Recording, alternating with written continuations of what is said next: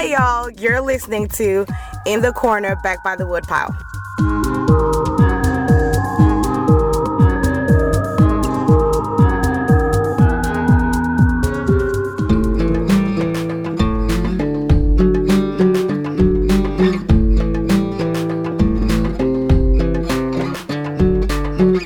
I'm a Spun Counter Guy. Thanks for stopping by.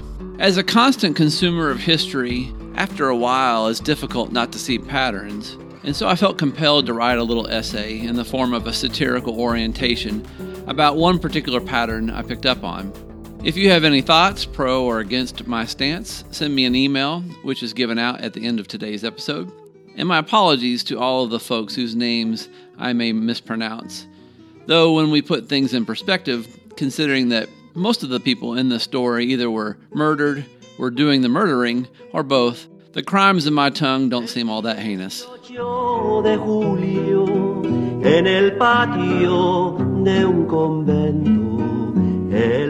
Revolution Orientation, Day 1. So you've joined the revolution. Welcome and congratulations, comrade.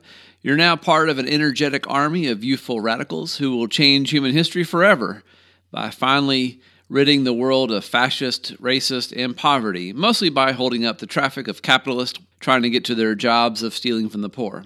You'll also get to smash the windows of buildings constructed by the efforts of the manual labor class with minimal interference from law enforcement, and depending on how dedicated you are or how good you look in black.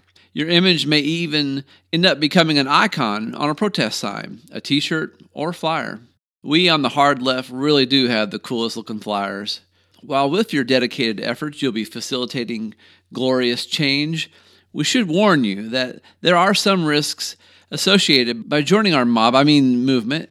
Much how some professions have a high turnover rate, being a leftist revolutionary has a, well, how should I put this? An exceptionally high fatality rate. Now, I'm not just talking about the death that could come from the fascist fists of counter protesters or the bullets and billy clubs of racist shock troops.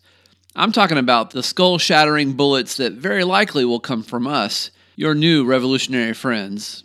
History can give us a little preview. Take, for example, Che Guevara. You probably have several t shirts with this guy's face on it that you paid 30 bucks for at some running dog capitalist website, claiming to be stocked with all your revolutionary fashion needs.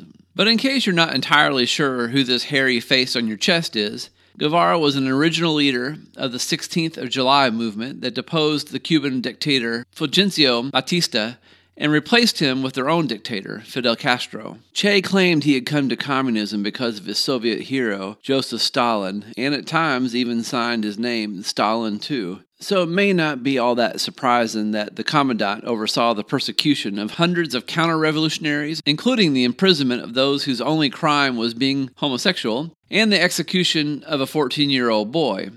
Not one to make all the grunts get their hands dirty, Che was famous for putting enemies of the state against the wall and shooting them himself. During and after his lifetime, the Cuban state media loved using El Comandante's image and name to promote itself, and hence the man became very popular among communists both domestic and abroad. Our limousine leftist band of choice, Rage Against the Machine, even has claimed that Che was an honorary fifth member. Guevara was so popular, in fact, that his star often outshone his boss, Fidel Castro. And so it may be for this reason that many historians believe Fidel sent Che on a doomed, undermanned, and outgunned mission to foment revolution in Bolivia, of which he would not survive. If bullet holes were Judas kisses, Fidel put his loving lip on about every inch of Guevara's body. But you may counter argue that no, Fidel is an honorable guy who just had so much faith in Che that he was sure that the miracle of revolution in the midst of great odds, which occurred in Cuba, could be repeated in Bolivia.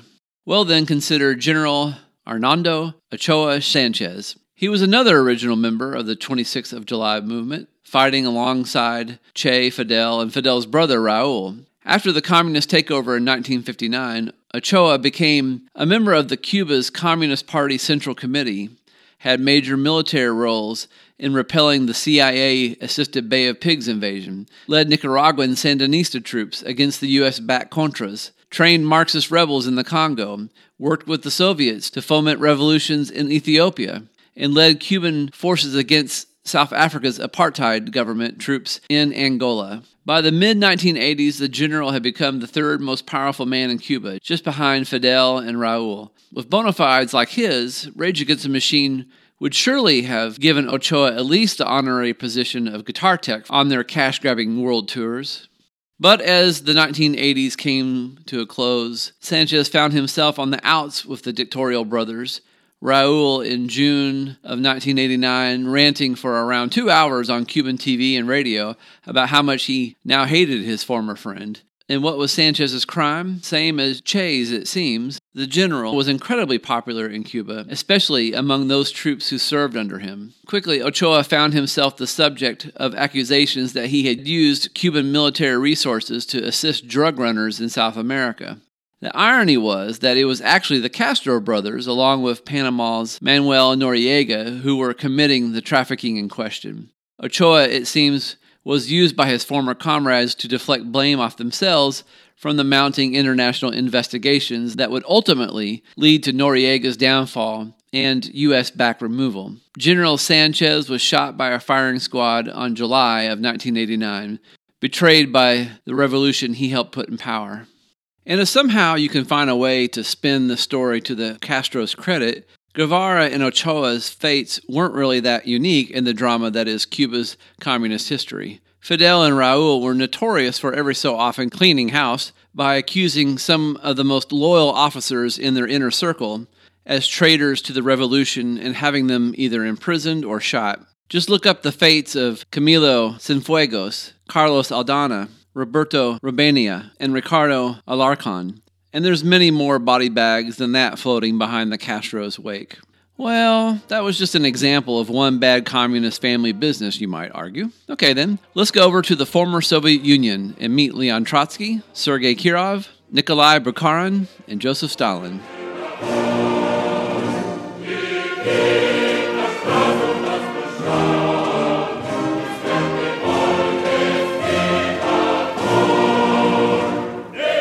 Sergei Kirov was arrested three times by the Tsarist government for his attempts to usher in revolution in Russia, and after the final success of the Bolsheviks' October Revolution, Kirov served as a valiant commander in the Russian Civil War, defeating those opposed to the new communist order.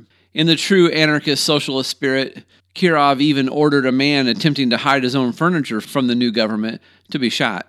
Nikolai Bukharin had also been arrested by the Tsarist government for his involvement in communist activities and forced into exile. Shortly after this, Bukharin wrote a book called Imperialism and World Economy, which greatly influenced Vladimir Lenin, the latter even writing an introduction for the work. Bukharin would next help a relatively unknown named Joseph Stalin write a pamphlet called Marxism and the National Question, which gave the future man of steel a boost in notoriety and respect within leftist circles. Bukharin next relocated to America to edit a newspaper for Russian leftist immigrants and was even on the docks of New York City to greet and embrace Leon Trotsky upon his arrival there. After the October Revolution, Bukharin returned to his homeland and eventually would become the editor of the Bolshevik newspaper Pravda. Leon Trotsky was arrested and sent to Siberia twice for his revolutionary activities by the Russian regime, only to escape both times, once while hiding in a wagon full of hay. While in exile in London, Trotsky edited a leftist newspaper and became acquainted with Vladimir Lenin. The two men both were dedicated to bringing Marxism to Russia, but disagreed how exactly the new nation would operate. Still, Trotsky would return to Russia in time to play a major role in the October Revolution. Under Lenin's leadership, Trotsky became Commissar of the Army and Navy and also led the Red Army to its victory in the Russian Civil War. He explaining one aspect of his leadership philosophy, quote, "An army cannot be built without reprisals. Masses of men cannot be led to death unless the army command has the death penalty in its arsenal. So long as those malicious, tailless apes are so proud of their technical achievements, the animals that we call men will build armies and wage wars. The command will always be obliged to place the soldier between the possible death in the front and the inevitable one in the rear. Unquote. In spite of Trotsky's military accomplishments, criticism of his leadership began, it seems, by the direction of a jealous and plotting Joseph Stalin. After Vladimir Lenin's death, Trotsky became one of the major contenders to continue the former revolutionary's leadership of the Soviet Union and chief obstacle of Stalin's desire to fill the post with himself. With Joseph Stalin ultimately achieving control of the nation, poor Leon Trotsky had to flee for his life from the very land where he helped usher in a worker's paradise. You'd think that Trotsky would have been safely out of Stalin's reach in Mexico City, but the dedicated Marxist last moments were occupied by contrary thoughts, particularly given that an ice axe wielded by a Stalinist NKVD agent was penetrating his skull. Leon Trotsky, who worked so hard for the revolution, died a day later from the violent attack. Now, in that leadership vacancy left by the death of Vladimir Lenin, both Kirov and Bukharin had supported Stalin as his heir, which you would have thought would have kept their heads from being punctured by metal objects on orders of the butcher of Moscow. Well, with Kirov at least, this astute man was gaining a popularity among the inner Soviet circles that was beginning to rival Uncle Joe. And so his friend Stalin ordered NKVD director Heinrich Yagoda to pull Kirov's bodyguards, which allowed an assassin, also reportedly recruited by the NKVD, to put a bullet into the man's neck. Kirov died, which was followed by at least one of the guards who had been taken off the Kirov detail to be arrested by the NKVD, and subsequently died of an accident the very next day by supposedly falling off a truck. The guard's wife was even committed to an insane asylum. Kirov's assassin was captured and was said to have been personally interrogated by Joseph Stalin himself, where it was apparently learned that the shooter was one cog in a giant conspiracy, which in short gave the Soviet leader the pretext to launch his Great Purge, which led to the execution of some 700,000 largely loyal revolutionaries, including the NKVD director Heinrich Yagoda and Nikolai Bukharin. So now you might admit that, yeah, Castro and Stalin were bad apples, but they historically were only two in an otherwise good barrel of redness. Maybe it was because they were white, and if critical race theory is true, then white people just don't do anything without oppressing. Well, then, let's sail over to China and meet Peng Dehuai, Liu Shaoqi, Zhou Enlai, and Mao Zedong.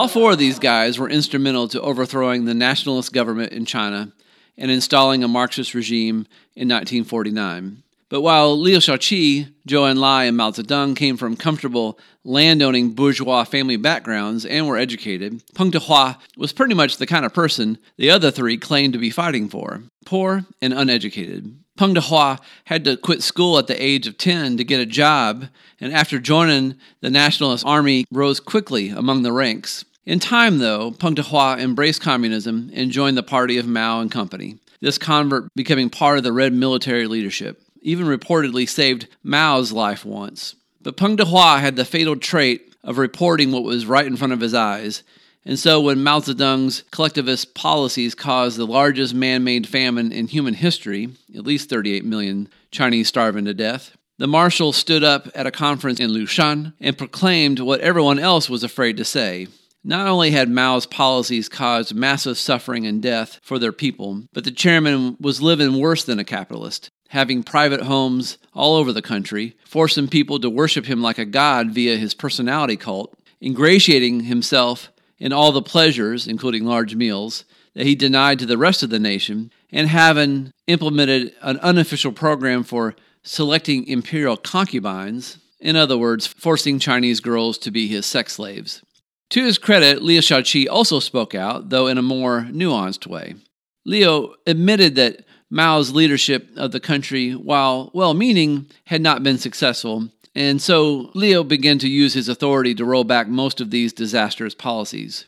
Zhou Enlai also questioned the chairman's leadership, but was even more reserved about pointing out Mao's worst traits. Well, Mao never forgot a slight, and so during the Cultural Revolution a few years later, Mao's program for purifying the Communist Party by expelling all who was not completely loyal to him, Peng Dehuai was arrested by Mao's Red Guards, publicly ridiculed, tortured, and sentenced to prison, where he died after a few short years. Liu Shaoqi also found himself denounced as a traitor and enemy agent, he dying after a few miserable years in prison. Zhou Enlai fared better than the rest, he living nearly as long as Mao, but the chairman still exacting his final revenge when he forbade doctors from treating Zhou's bladder cancer. Even President Richard Nixon's right hand man, Henry Kissinger, offered medical treatment from American doctors for Zhou, only to have Mao reject this gesture as well. Zhou and Enlai died from a painful affliction that could have been easily treated.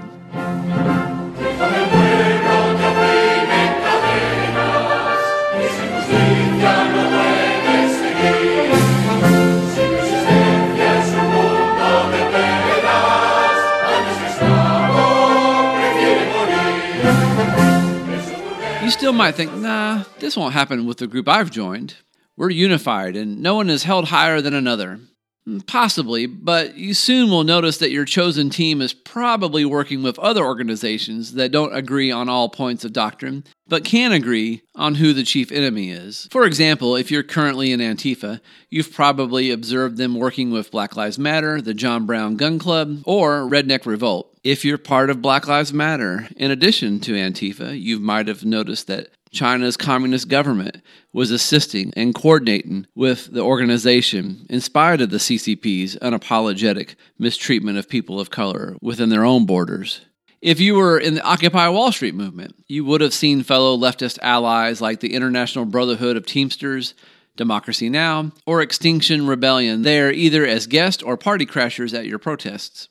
And so, whatever your revolutionary group of choice is, they will often coordinate their various actions and strategies with other like minded organizations to reach some of their shared goals. This approach was used during the Spanish Civil War in the 1930s, where Stalinist, Trotskyites, Marxist, anarchist, labor unions, and other leftist groups from all over the world poured in to fight Francisco Franco's nationalist rule. This included such prominent American lefties as Ernest Hemingway, Langston Hughes, and Dorothy Parker. But there was one British soldier there of the Trotskyite persuasion, also known as the Workers' Party of Marxist Unification, or POUM, and he became quite shocked when, after the leftist coalition liberated the city of Barcelona from the nationalists, these various groups of allies began to turn on each other. The British soldier asked at one point in his confusion, Aren't we all socialist?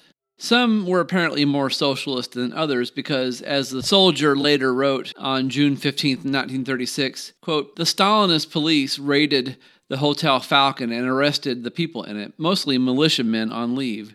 The place was converted immediately into a prison. Next day, the POUM was declared a illegal organization, and all of its offices, bookstalls, sanatoria, red aid centers, and so forth were seized. Meanwhile, the police were arresting everyone they could lay hands on who was known to have any connection with the POUM. Within a day or two, almost all of the 40 members of the executive committee were in prison. Possibly one or two had escaped into hiding, but the police were adopting the trick of seizing a man's wife as a hostage if he disappeared. In some cases, the police had even gone to the length of dragging wounded militiamen out of hospitals. They were even arresting children. Unquote. This soldier and his wife luckily managed to escape Spain and return to England quite alarmed at what some of his comrades were capable of. So much so that this British soldier began to write what seemed like a children's book about animals on a farm who overthrow the cruel farmer to set up a new order where, quote, all animals are equal, unquote. Eventually, though, some of the animals began exploiting and murdering the other animals and grant themselves special treatment. This privilege is justified when the previous law on animal equality is changed to, quote, but some animals are more equal than others, unquote. The soldier, George Orwell was his name, would publish his book Animal Farm as a warning to particularly those among his own political side of the aisle that they best watch their backs. And Spain was not an exception to the rule of groups on the left sometimes working together before turning on each other. Post World War I Germany was littered with leftist groups ranging from the German Communist Party to the National Socialist Party. These two groups in particular did work with each other to undermine the ruling Social Democrats, but also at other times tried to take each other out. Some historians have pointed out that if the German Communist Party had not spent so much energy causing trouble for the Social Democrats, a leftist party themselves with similar aims, that the National Socialists, aka the Nazis, never would have gained control of the German government. The Nazis' rule would plunge the planet into a second world war, not to mention one of the worst mass murders in human history, the Holocaust. Though this next example didn't have the same deadly results, it does illustrate the Machiavellian nature of many modern progressive groups and their disregard for like minded rival groups. During the height of the Occupy Wall Street protest in America, in San Francisco, labor union activists, including the United Auto Workers, waved a mob of marching Occupy activists into a Bank of America. As the protesters entrenched themselves, the union organizers extracted themselves, which was followed by the police moving in and arresting nearly a hundred people, none of which were union members. Of course, I'm sure once they ever got control of a nation, then they'd institute brotherhood and equality and all that stuff.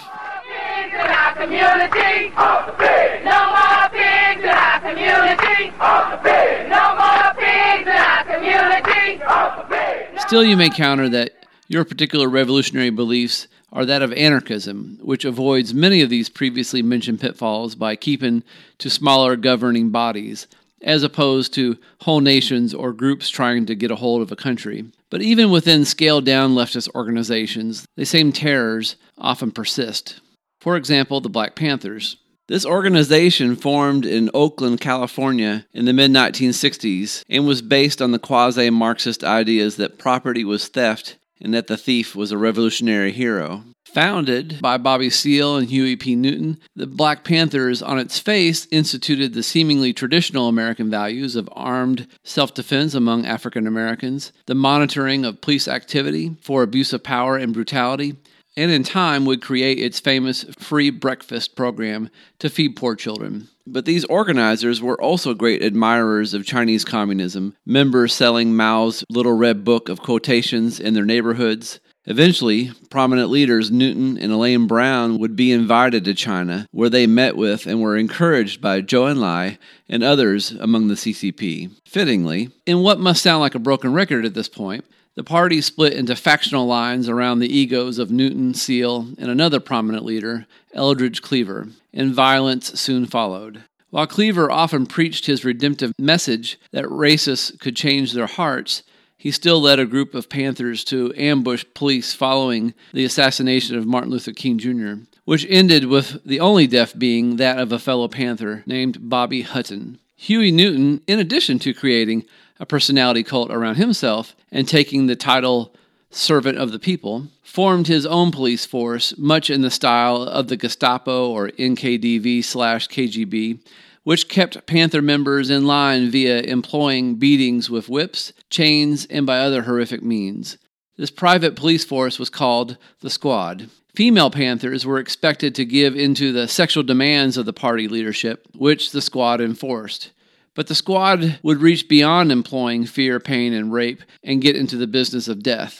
When the vice president of the Grove Street College Black Student Union disrespected one of the squad members, the leader was executed. Many Panthers who were suspected of disloyalty or betrayal would breathe their last breaths in the Santa Cruz Mountains, known as the party's killing grounds. But Newton's squad wasn't the only murderous segment. The New Haven, Connecticut chapter of the Black Panthers tied up party member Alex Rackley and poured boiling water on him until he confessed his crimes against the party. For two days, Rackley was kept tied to a bed, laying in his own waste, until finally he was shot in the head, as reportedly ordered by Bobby Seale, and dumped into the Cochin Coginchaug River. Bobby Seale himself would eventually get expelled from the party, was violently beaten by Newton personally, and received additional death threats by other members until he finally disappeared, many not sure whether he had went into hiding or had been made to disappear.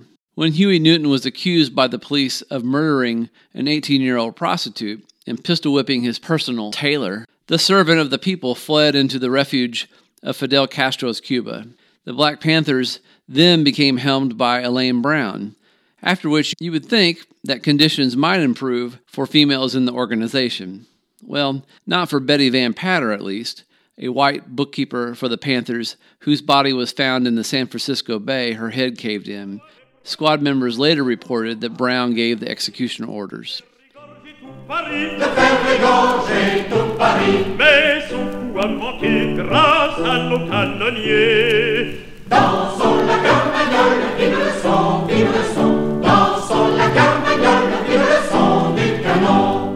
Even if we consider the worst stages of the French Revolution as one of the earliest leftist attempts at governing others, the tendency towards fratricide was present even in the 1700s.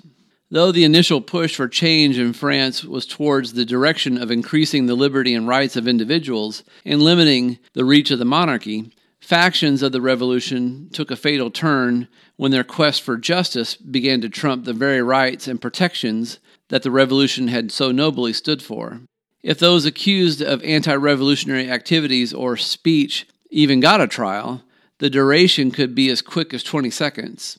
The period known as the Terror was of such a totalitarian nature, the historians would later refer to it as a dress rehearsal for the communistic Great Purges, cultural revolutions, and killing fields of the 20th century. To give us a successionary example, one of the central agents for revolutionary change was Louis Philip II, the Duke of Orleans, who voted to have France's king, his own cousin, executed for treason which more or less amounted to using his legal powers to resist some of the revolutionaries' demands. The king was decapitated via the guillotine in January of 1793, and his wife, Marie Antoinette, also met the same fate in October of that same year. The Duke of Orleans would find himself arrested merely because his son was suspected as being a traitor, an accusation never proven, keep in mind. And a month after Marie Antoinette, the man who had voted to have her husband murdered found his own head on the chopping block. The Duke's execution was orchestrated in large part thanks to a fellow Jacobin radical named Maximilien Robespierre, a man who declared, quote, True religion consists in punishing for the happiness of all those who disturb society. Unquote.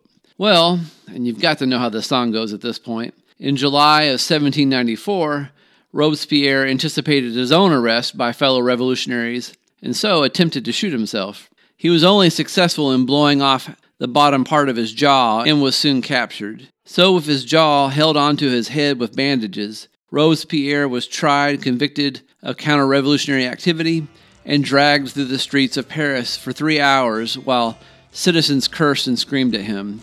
Finally, the man that had sentenced so many to their deaths had his own head removed. Don't you know we're talking about a revolution sounds So you may ask, why are your new friends so prone to self sabotage at their best, cannibalistic at their worst? Well, I'm going to offer up a few possible maybes to this conundrum but I'm not the best philosophical thinker or writer, so take what I say with a grain of salt that fell off a cracker and onto a floor.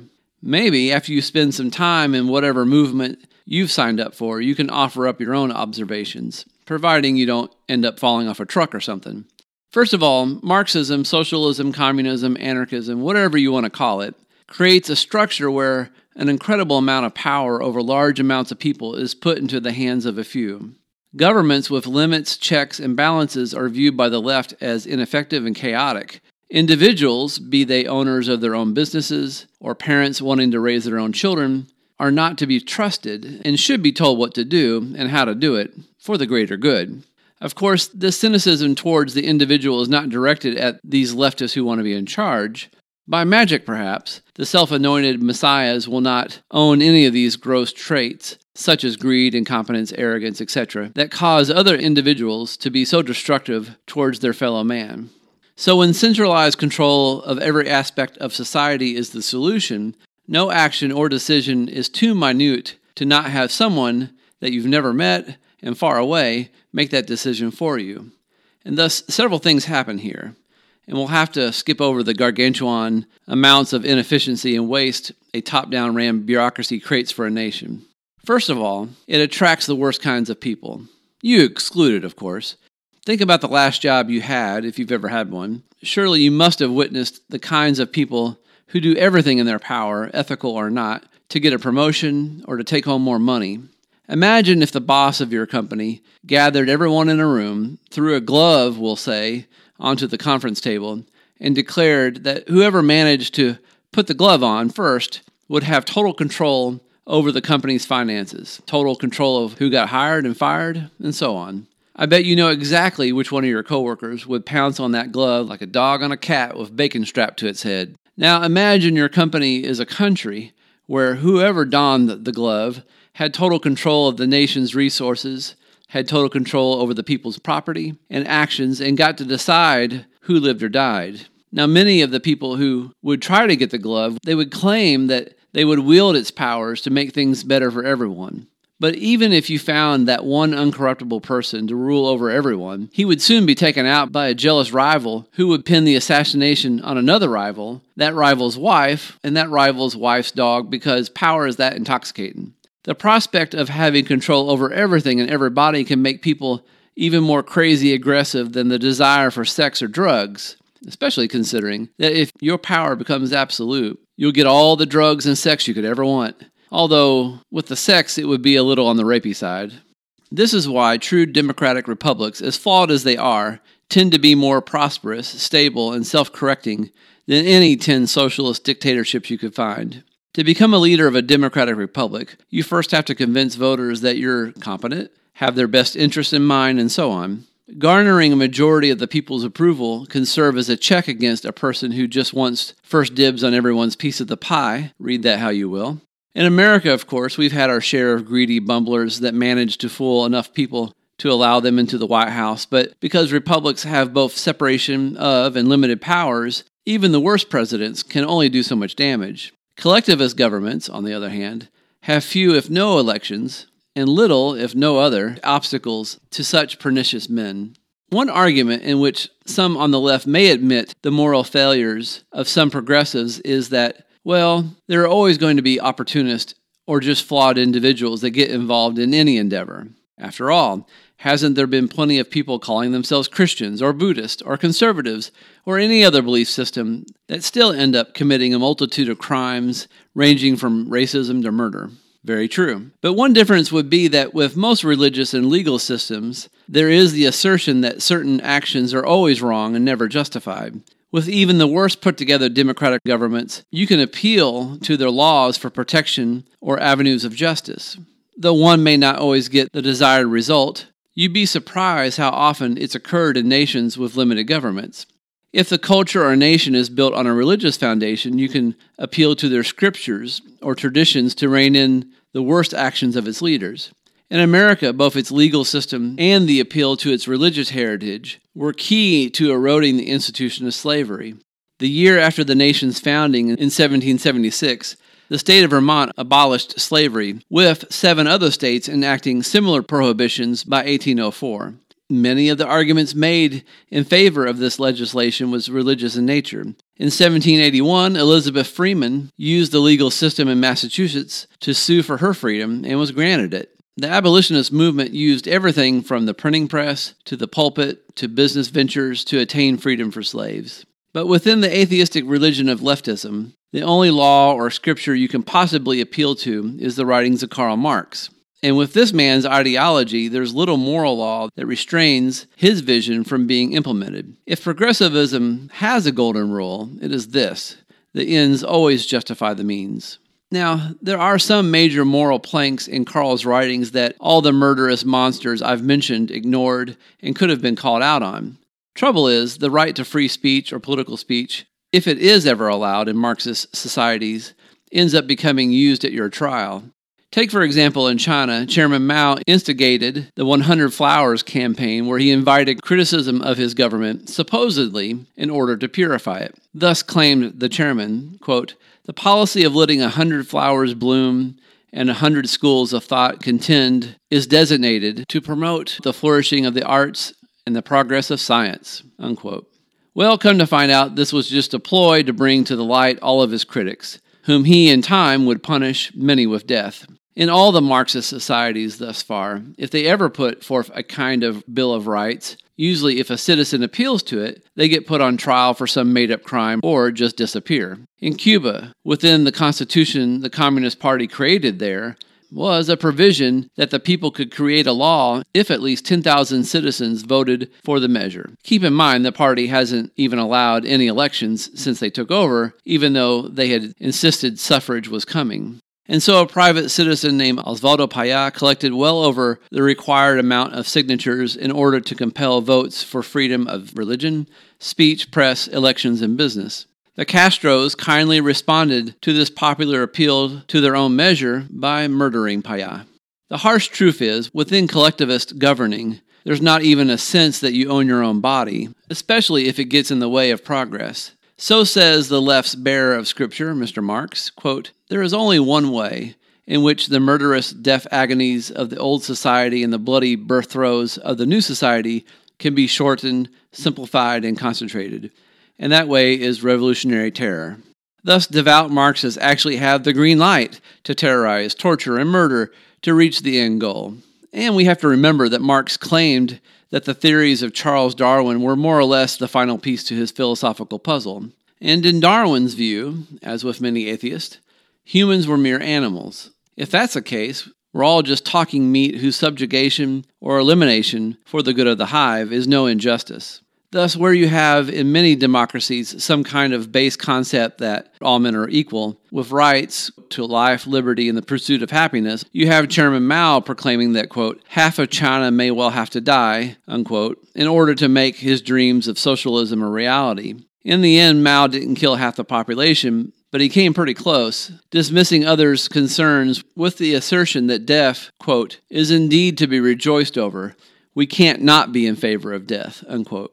In the United States, the practice of slavery was an utter failure to live up to the rights proclaimed in the Declaration of Independence, and most Americans knew this. When efforts to abolish slavery began to grow, the slave masters had to dismiss or belittle blacks' humanity by portraying them as incompetent and childlike to justify keeping them as property. Hitler had to dehumanize Jews, Poles, Catholics, capitalists, the handicapped, gypsies, and others by arguing that they were rats, parasites, or vampires. This all to justify the Fuhrer's initially denying them any rights, next using them as slave labor, and ultimately exterminating them. Leftist ideology must also remove what Jews and Christians view as the image of God present in all humans in order to remove the stigma of violating their rights in order to remake the world. Former American leftist David Horowitz put it brilliantly when he wrote, quote, Lenin had called his opponents insects that the revolution must exterminate. If you were merely a peasant and got in the way of the revolution, your life was flattened into a single abstraction, as in, quote, the achievement of socialism requires the liquidation of the kulak, unquote.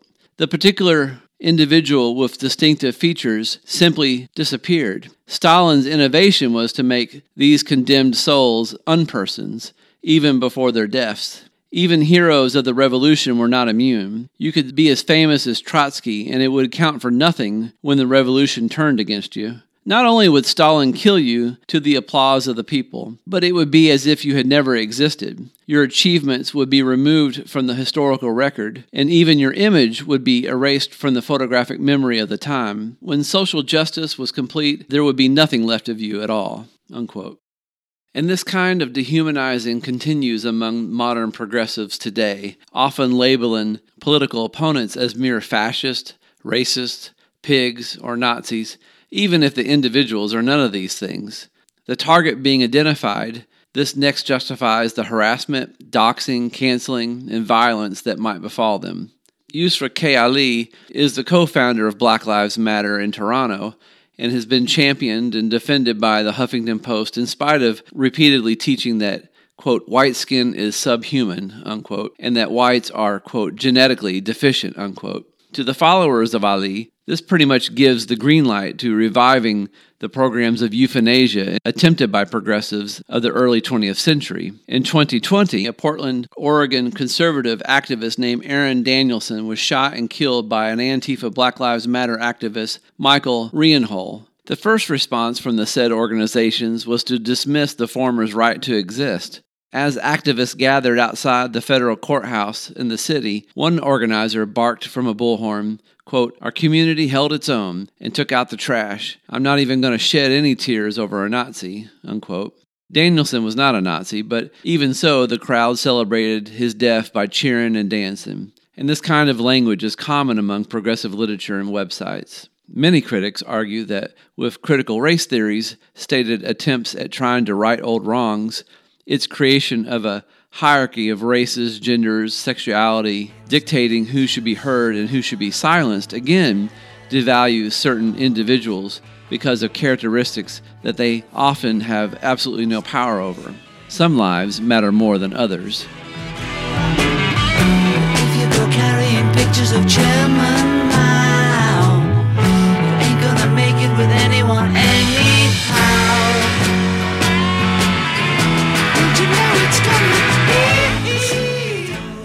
Course, some of what I've written was done in jest, but with the serious point being that with the aim of trying to better the world, depending on how you go about it, you might end up making the world worse and also might get yourself killed. But of course, when we see injustices of the world, our response shouldn't be just shrugging our shoulders, going off to get drunk, and playing video games. But considering everything we've just heard, what can we do? Well, there's plenty of options, but I'm just going to offer a few, partly because I don't have that many original thoughts and I'm a bit lazy. And I would like this essay to wrap itself up soon so I can go do something more fun, like kiss on my wife's neck and see where that leads. Some say that the key in making a more perfect society first lies in starting with ourselves. If you're demanding perfection from others, are you yourself perfect? Mm, probably not. And often, the flaws of others that set us off does so because we subconsciously know that we are guilty of the same things. So you might want to do what Confucius called cultivating the self. In one way would be personalizing or empathizing with your fellow humans, especially the glaringly flawed. If you perceive someone hates another human being because of skin color, social class, sexual preference, or whatever, look at yourself. Admit the possibility that you might also despise others for your own particular reasons. You may not hate a guy because he's black or gay, but you might hate a guy because he's white, straight, and a guy. You may not hate a guy because he is Vietnamese, gay, and a journalist, but still might hate him because he insists on having his own mind that is different from yours, and he films all your friends displaying their flaws with baseball bats and Molotov cocktails. A fellow matching that description named Andy Ngo comes to mind. You still might counter this line of thinking with, well, my hate is justified. That guy needs to be destroyed because he fill in the blank. Well, guess what? Everyone who acts however badly does so with the understanding that they are justified. Hitler, Mussolini, Stalin, Genghis Khan, Pol Pot, you name the villain, all justified their actions. So, if you can admit that you, me, everyone, has the same evil that all these famous bad guys did, then you can begin to understand the problem of humanity. And then you can begin to work out your own prejudices, envy, selfishness, etc., which might help you help the other humans you currently see as enemies that need to be destroyed. Some say that one shouldn't bellyache about other people's messy rooms until one has completely scraped all of their own dirty underwear off of their own ceiling. Well, I can tell you that with my own life now more than halfway over, while I feel like I'm a better human being than I was 20 years ago, I've still got shortcomings aplenty. And if I waited till I totally got all my ducks in a row before I attempted to help others, I would still be lying in bed. So do act, but I would suggest acting in the world around you. If, for example, you're enraged about the problem of homelessness, instead of wasting a day protesting the problem by burning down buildings, build a building for those you're protesting for. Yes, you may not be able to afford to raise an entire building, but you could hold off on that next tattoo, vinyl record, or six pack of craft beer and buy a tent for a hobo, split a can of spam with him, and get to know a story. From here, move out. If you believe in socialism, anarchism, or whatever else societal structure, buy or rent a house and declare it your own personal nation or collective. Invite roommates in with the understanding that it will be ran in the way that you see fit and see how it goes. If you believe that incarcerated drug dealers, rapists, and murderers are actually the victims in the scenario, take one or some into your autonomous abode. If you think traditional relationships and mores are oppressive, make your bed a free love, anything goes zone. And don't forget to give me your address. If you believe in socialized medicine, then make everyone kick in when one of y'all have to go to the doctor to get an STD treated. The point is, whatever your beliefs are, in most free societies, no one is going to get in your way of conducting your experiments. Plus, it would be much more considerate to just live your life as you see fit, allowing like minded comrades into your world voluntarily as opposed to forcing your will on others. And who knows? You may discover something workable for the rest of us, and even instigate the kind of revolution that folks won't wish never happened. Revolution Orientation, Day 2. Here, put this blindfold on.